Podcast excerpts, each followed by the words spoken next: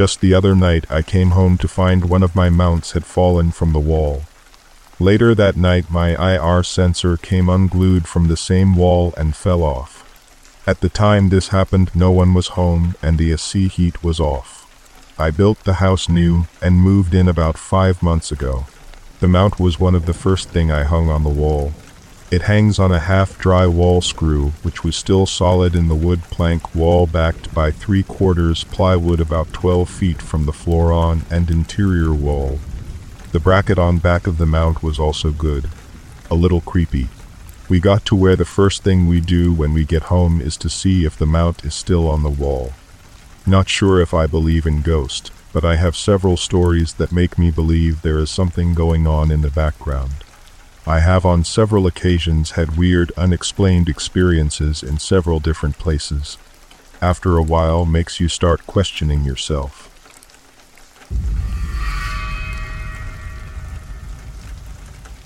I was camping in upstate New York a week after two prisoners escaped.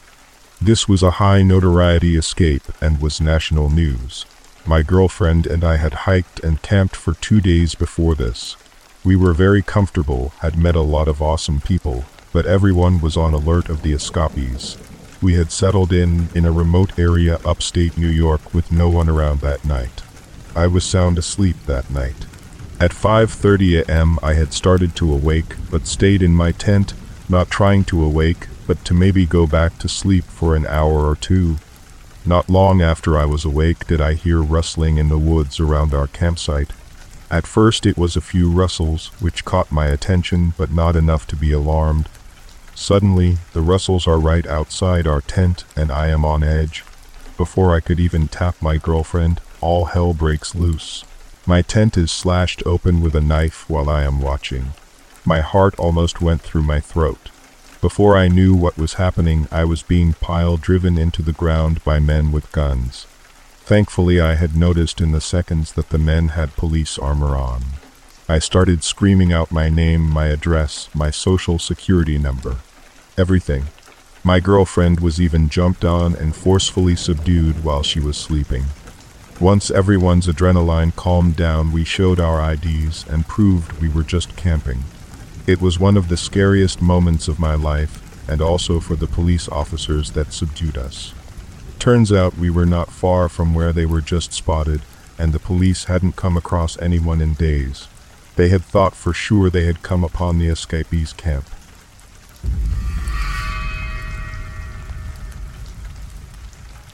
Two deputy sheriffs believe that they have seen a tall, dark figure just outside the city limits of Oceanside, California. They both stated that they were viewing this creature standing on the other side of an eight-foot tall chain-link fence. The officers state they saw it moving its head back and forth as if looking around at the area. This is when one of the deputies decides to go get his light for more illumination. When he returned, he says that whatever it was on the other side of the fence had moved off into some bushes out of sight range, leaving him with no idea of what he had just witnessed. Another sighting comes from two teenagers who were driving alongside Beach Boulevard in Oceanside on the 14th. They spotted what they thought was a bear on the side of the road, but this soon proved to be incorrect. One of the teens stated that he got out his light, shined it at the thing, only to find that there were no eyes. This is when they both ran back to their car and took off in fear, not wanting to see any more. During November of 2012, there had also been numerous UFO sightings all across California. Could these so-called sightings be related somehow? People are always reporting strange lights over cities here in America. What makes these reports any different? What do you think about all these weird happenings taking place today? Is this some sort of warning or sign for humans, or are people simply making these up because we're desperate for attention?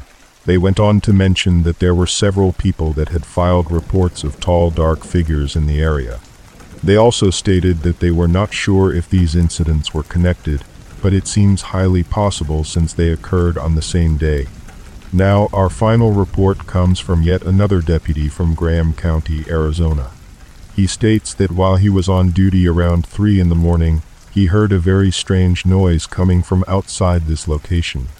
When he went to investigate what the sound could have been, he says there was a tall, dark figure standing out there in front of him, near an old abandoned meat facility. What makes this sighting even more interesting is that this site was surrounded by open fields and little else. There is no way possible for somebody to hide out there. So what was this thing doing just standing there, staring at the deputy? When asked why he didn't do anything to apprehend it or even fire upon it, he said that he felt paralyzed with fear. He claims that his mind was telling him one thing, but his body would simply not listen. This is when he went back inside the building, calling for backup. When other deputies arrived on location, they could find no sign of any type of activity taking place. There were also no footprints found near the fence line or anywhere else throughout the dirt road leading up to where this creature had been seen standing. Imagine living in a world where you fear everything around you. You never know if something is lurking in the shadows or waiting for its next victim. Those are the people who have to live with this kind of anxiety all the time. Have you ever wondered what it would be like to live in a world where every dark corner could hold some unseen danger? What if there was something out there that was watching every move, hiding when needed, only to return once again when you least expect it, to strike without any warning? These are just some questions that many individuals could ask themselves whenever they hear stories about strange sightings taking place somewhere in or near their own city. Every day, somebody else is coming forward, claiming that they have seen something out of this world or not quite human in appearance. Whether these claims are true or not is anybody's guess at this point.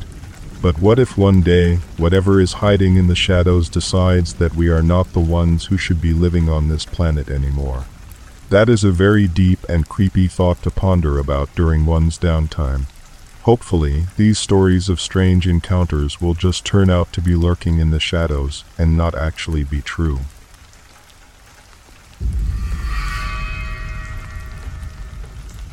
I was one of the naval officers fortunate enough to serve near Key West, where our days were filled with maritime duties and the constant vigilance that comes with protecting our nation's waters.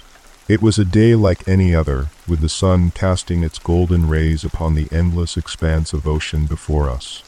As our motor launch smoothly cut through the gentle waves, our attention was abruptly captured by a sight that defied all reason. Suspended above the water, gleaming in the sunlight, was a cigar-shaped object unlike anything we had ever encountered. It hovered there, a silent enigma against the backdrop of the vast blue horizon. The bewilderment that gripped our hearts was soon interrupted by the arrival of a fighter plane, seemingly materializing out of thin air. With a swift maneuver, it darted toward the unidentified object, causing it to retreat into the heavens, vanishing in mere seconds. The abrupt departure left us stunned, our minds racing to comprehend the inexplicable events that had just unfolded before our eyes. Our motor launch eventually returned to the safety of the dock, the weight of our encounter weighing heavily upon our minds. To our astonishment, as soon as we disembarked, we found ourselves surrounded by a group of men clad in dark suits. Their presence exuded an air of authority, their steely gazes leaving little room for doubt. They swiftly took control of the situation, subjecting us to an interrogation that felt more like an attempt to discredit us than to seek the truth. Hours passed, filled with probing questions and skeptical glances, as if our accounts were nothing more than figments of an overactive imagination. The men in dark suits seemed determined to cast doubt upon our credibility, painting our remarkable experience as a fabrication or a misinterpretation of natural phenomena. The weight of their skepticism grew heavier with each passing moment, their relentless pursuit of discrediting our claims becoming more apparent. We were left to wonder, why were they so eager to silence our voices? What was it about our encounter that threatened their carefully constructed narratives? The truth remained tantalizingly out of reach, hidden behind a veil of secrecy and doubt. Though we were released from their clutches, their questioning left an indelible mark upon our memories. We were left with more questions than answers, forever haunted by the enigma that had unfolded over the waters near Key West. In the years that followed, we shared our story with those willing to listen, knowing that the truth deserved to be heard. We refused to let our voices be silenced, determined to shed light on the extraordinary events that unfolded before our eyes. To this day, the memory of that hovering object and the subsequent interrogation lingers within us, a testament to the profound mysteries that lie just beyond the veil of what we consider to be reality. And though our credibility may have been questioned, our conviction remains unyielding, reminding us that some truths are meant to be known, regardless of the attempts to suppress them.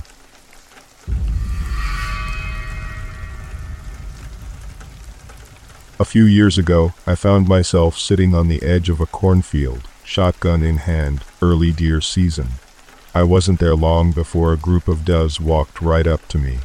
Since I was just there for meat and not picky, I picked one out, set my sights on her shoulder, and pulled the trigger. It was a solid hit, and she fell as fast as she ran. Only made it a dozen yards or so before collapsing in a twisted heap. Now the other four or five does that were with her ran in the same direction and stopped where she fell. They all just stood there, standing around her, looking down at her for a minute and trying to make sense of it. Then the danger they were in dawned on them, and they all took off. I got up and walked over to the deer and sat down and stroked her fur. I had this kind of overwhelming feeling that I had shattered some sort of primordial ancient balance. I wasn't part of it all. I wasn't some predator stalking prey to survive. I was some guy who had come out to the woods to impose his will, and for no other reason that I just preferred the taste of meat. I wasn't starving. I felt like a bully. I had taken a gun and violently punched a hole in an animal clearly capable of thought and sentience, just because I felt like it. I sobbed as I got the deer and dragged her back to the truck. I took her home and she fed my family for a while. We made candles and soap from the fat and I donated the hide. But after that I was done. I realized then that even just going to the grocery store to buy a pound of burger was basically just the same, or even worse, since those animals never had a chance to live freely. So I decided that in good conscience I could no longer eat meat if I wasn't starving. I can easily sustain my life without it, and so I think I should do that.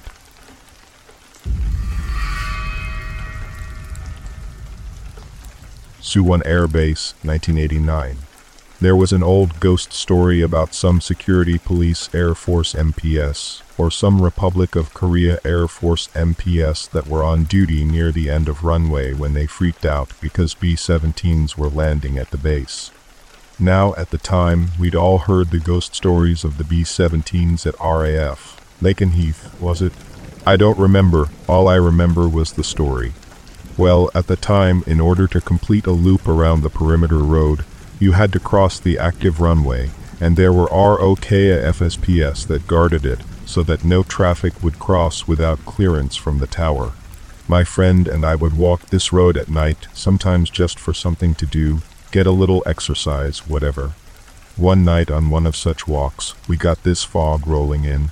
Unlike any other fog I've ever seen, like visibility was about five feet. Usually, it was somewhere around 50 feet, but they would make us walk the truck's own lower-ranking airmen walking the white line with a flashlight, usually a Lackland laser in front of the truck, so the driver knew not to run off the road, drive into the other lane, or run over said airman. But I digress. The fog was bad, and dead silence ensued. We had walked around to the entry control point where the ROKAF guys were stationed, and we shined our flashlights and presented our flight line clearance badges line badges to us, but we didn't expect them to let us pass because we would be walking on the active runway for a few hundred yards and besides, they never let us before, but we always tried anyway. Right in the middle of our plea to cross, we all heard planes. Prop jobs. Big ones. Not turboprops like the sound of a C-123 or C-130, but very distinct. Radial engines. And lots of them.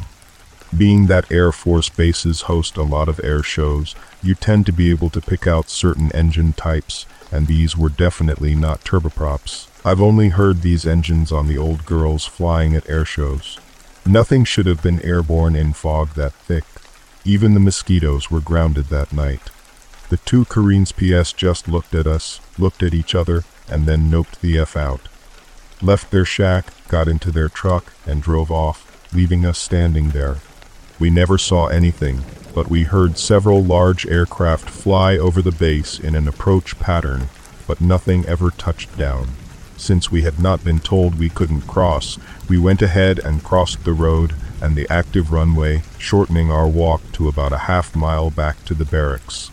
My friend and I never spoke about it.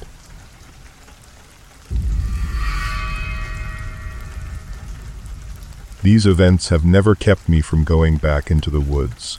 The Keweenaw Peninsula in Michigan. Myself and a friend have a decently remote camping spot not far from Lake Superior.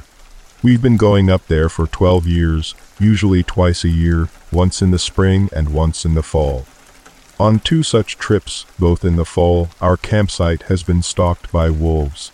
They come within 30 yards of camp, always at night. You never hear them howl, you can just hear them walking through the brush. We've caught glimpses of them using those high lumen battery powered LEDs.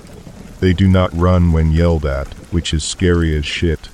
It's kinda freaky sitting by a small campfire and have wolves come check you out. We never shoot at them, but two shots from a 44 mag and they never come back. We've also had bears wander into camp while we are sleeping. Loud, clumsy FS, not nearly as eerie or frightening. Yelling at them does the trick, and they take off.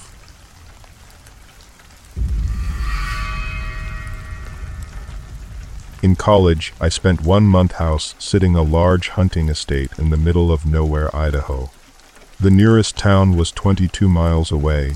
Woke up on the middle of the night to the sound of someone knocking loud and hard on the front door, and the dogs were going nuts. No way I was going to answer it. I just grabbed the gun and kept quiet upstairs. Next morning, there was a car in the driveway.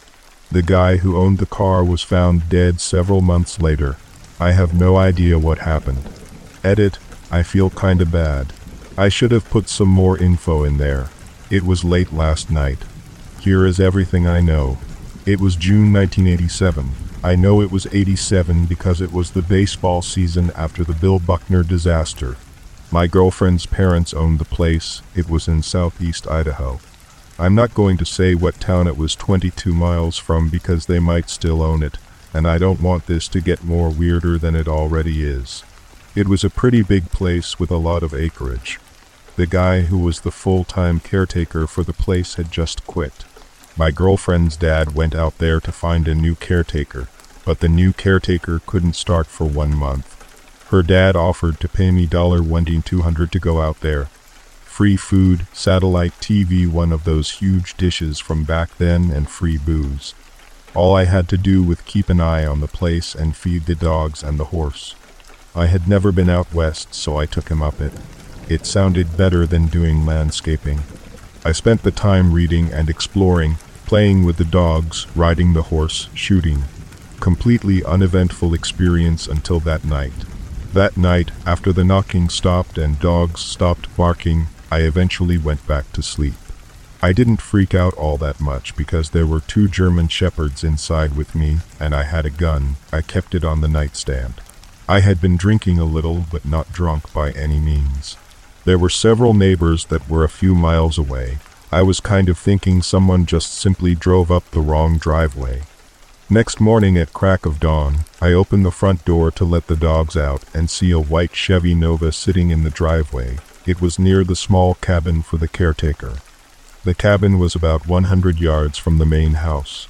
I called my girlfriend's dad and asked him if he knew anyone with that make or model car and told him about what had happened the night before. He didn't know anyone and he called the police directly. Police show up, ask me a few questions, and walk around the property for about an hour or so. The car was locked, the police had it towed. I have no idea if it was broke down or not. There was only one set of tire tracks coming into the house. A few days later, my girlfriend's dad called me up to say the guy who owned that car was missing and to call the police if anything weird happened again. I have no idea who the guy was at all.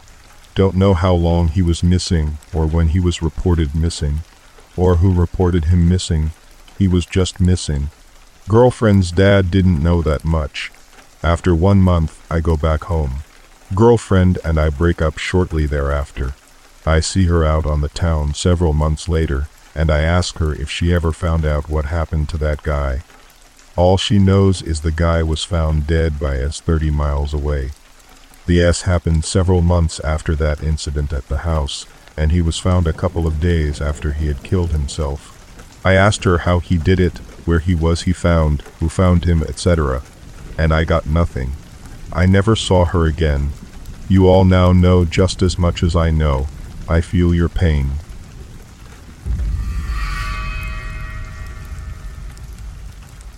I was stationed in Anbar province, Iraq, tasked with watching over a bridge that spanned some railroad tracks. It was October 31st, and a freak electrical storm suddenly rolled in, casting an eerie atmosphere over the area. As the storm intensified, I couldn't help but notice that the antennas on my U-armored vehicle began to flicker and emit an otherworldly glow, resembling those glass electricity balls I used to play with as a kid. It was an unsettling sight, to say the least. What made the situation even spookier was the fact that my second truck was positioned about one kilometer away, keeping a watchful eye on another section of the road. With the storm raging and the night being Halloween night, we felt isolated and alone in the darkness. To ease our apprehension, I made the decision to flip the truck around so that my turret faced the bridge. This way, both the driver and I could maintain a watchful gaze on our surroundings, ensuring our safety. As the hours wore on, the storm continued to unleash its fury upon us. The rain fell in torrents, drumming relentlessly on the vehicle's metal exterior. The occasional thunderclaps rattled our nerves, accentuating the already tense atmosphere. It was a night like no other, filled with an uncanny sense of being watched. Despite the swirling fears and unease that had settled upon us, the night passed without any notable incidents. By the time morning finally arrived, we breathed a collective sigh of relief, eager to leave the bridge behind and put the unsettling experience behind us. Nothing out of the ordinary had occurred, yet the memory of that night would forever remain etched in our minds. Looking back, it was a surreal and bizarre encounter, a Halloween night like no other. Whether it was a mere trick of the storm or something more supernatural, I couldn't say for certain.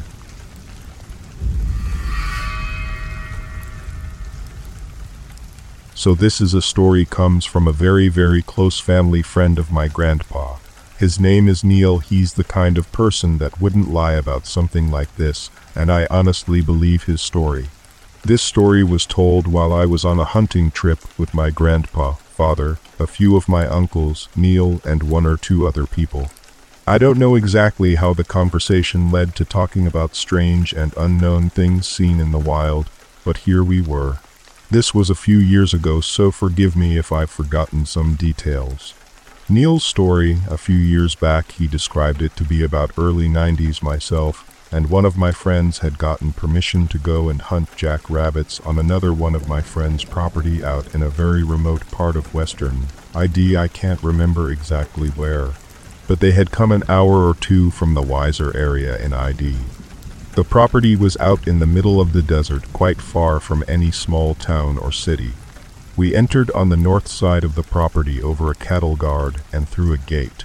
The property was kinda in a valley and was divided into a very large flater plain mostly on one half, and then on the other was a very large hill that spanned the length of the private land and had an elevation of probably 200 to 300 feet give or take. That night we had been working the flatter part of the land with the spotlight on my truck and flashlights in hand shooting the rabbits. It was a clear night and the moon was probably 3-4 THS full, so it was relatively easy to see some elements of the property by the moonlight. We started a little after dusk, and by this time it was about midnight, and were about two, three yards down the length of the property when we heard this unhuman, blood-curdling scream come from the eastern side where the hill ran. I looked at my friend, and we both froze.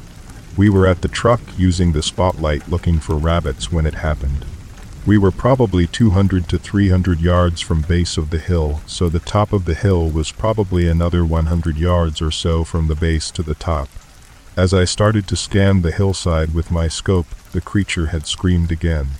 I then followed the sound and saw a tall, lanky humanoid figure standing with the upper half of its body silhouetted against the sky at the top of the hill. I had fired a shot toward it from my point 22, knowing it wouldn't make it to the creature. But I wanted to try and get it to move up and over the hill so I could get a better look at it. But instead, then, this thing started to move down the hill toward us. Right after that happened, we booked it the, the closest side of the property, found a gate and shot the lock off and drove away from there as fast as we could. To this day, I still don't know what I saw, but it scared the shit out of me. So there's Neil's story to the best of my recollection. I would love to hear what y'all think, Skinwalker. Wendigo, let me know.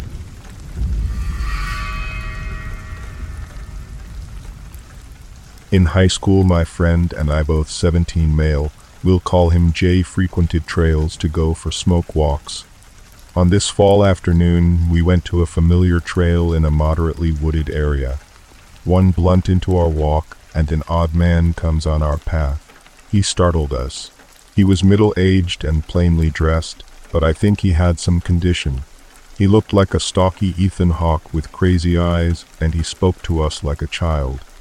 The childish man was rambling about hide and go seek, frantically asking, Have you seen two kids? Jay and I were both puzzled. We took obvious note of the creepy man in the woods asking about kids, but we didn't know what to do or say. We ignored him and continued on the trail to spark another. On our way back to the trail access, we see the childish man on the path, yet now with the tall, slim man. Jay urged me to get us out of there. Jay was already non-confrontational, and we both felt an eerie tension. Yet the whole thing was fishy, and I didn't want to regret doing nothing if some kids were at risk. I asked, why the hell is your friend asking about some kids? They both give the same weird hide and go seek with two kids. The tall man claimed to be the father. He was more with it than his childish companion. He kept questioning my concern for his kids. The tall man was getting angry, veering on threatening. I had a bad gut feeling, but decided to leave this whole weird encounter behind. Yet on our way out of the woods, we see a boy and a girl stand up from a wheat field. They just rose up like a poem. I observed to see if they needed help, yet they were cheerfully waving at us. I held a thumbs up and they signaled back. I got in the car with Jay, we got the hell out of there. Was it just a good father and uncle playing innocent games with their two kids? Was I being nosy and blowing things out of proportion? To this day, I bear an uneasy guilt anxiety for those kids. I never thought to write about this story. Jay and I still reminisce on it. I'll never forget the moment we first came upon the childish man. Edit. I just want to clarify that this was almost definitely a harmless case. However, at the time it was so fishy that I was positive we were being filmed in a special Woodland episode of What Would You Do? That said, I was also aware at the time that the first man more than likely had a disability of some kind. His appearance at first was truly startling, and the comportment of the tall man definitely raised my suspicions.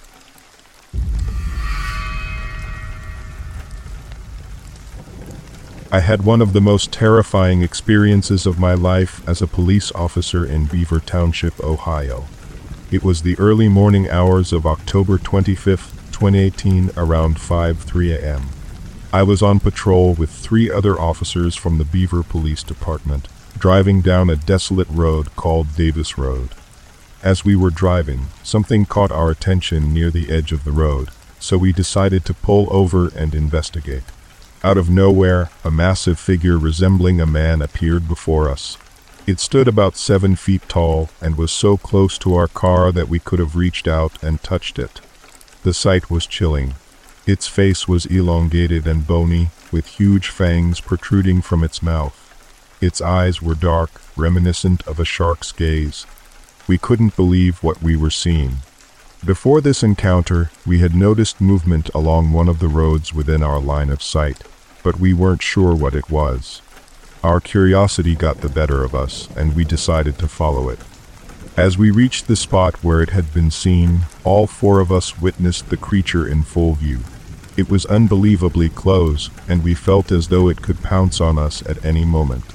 One of my fellow officers said, It was like nothing I've ever seen before, and the rest of us agreed. The creature defied any explanation. I immediately knew it wasn't a bear or any known creature. It took only seconds for our eyes to adjust, and we could clearly see the details of this extraordinary being. Strangely, it seemed to emit its own light source, making it easily visible. The whole experience was surreal and unnerving. We watched as the creature disappeared into the nearby bushes. Two of us left our posts to join the other two, forming a group to investigate further. However, our search yielded no additional sightings. All we found was a large hoof mark in the area and some broken bones among other things. We discussed our encounter and the lack of evidence. It was frustrating because we knew what we had seen, but we also knew that finding proof would be nearly impossible. We were convinced that if this incident made it to the news, it would be quickly retracted or dismissed. It's encounters like these that make us realize how strange and inexplicable our world can be. We are reminded that there are mysterious phenomena and creatures out there, lurking in the shadows, even though we may never find concrete evidence, we share our experiences to shed light on the unknown and to let others know that sometimes the truth lies beyond what we can comprehend.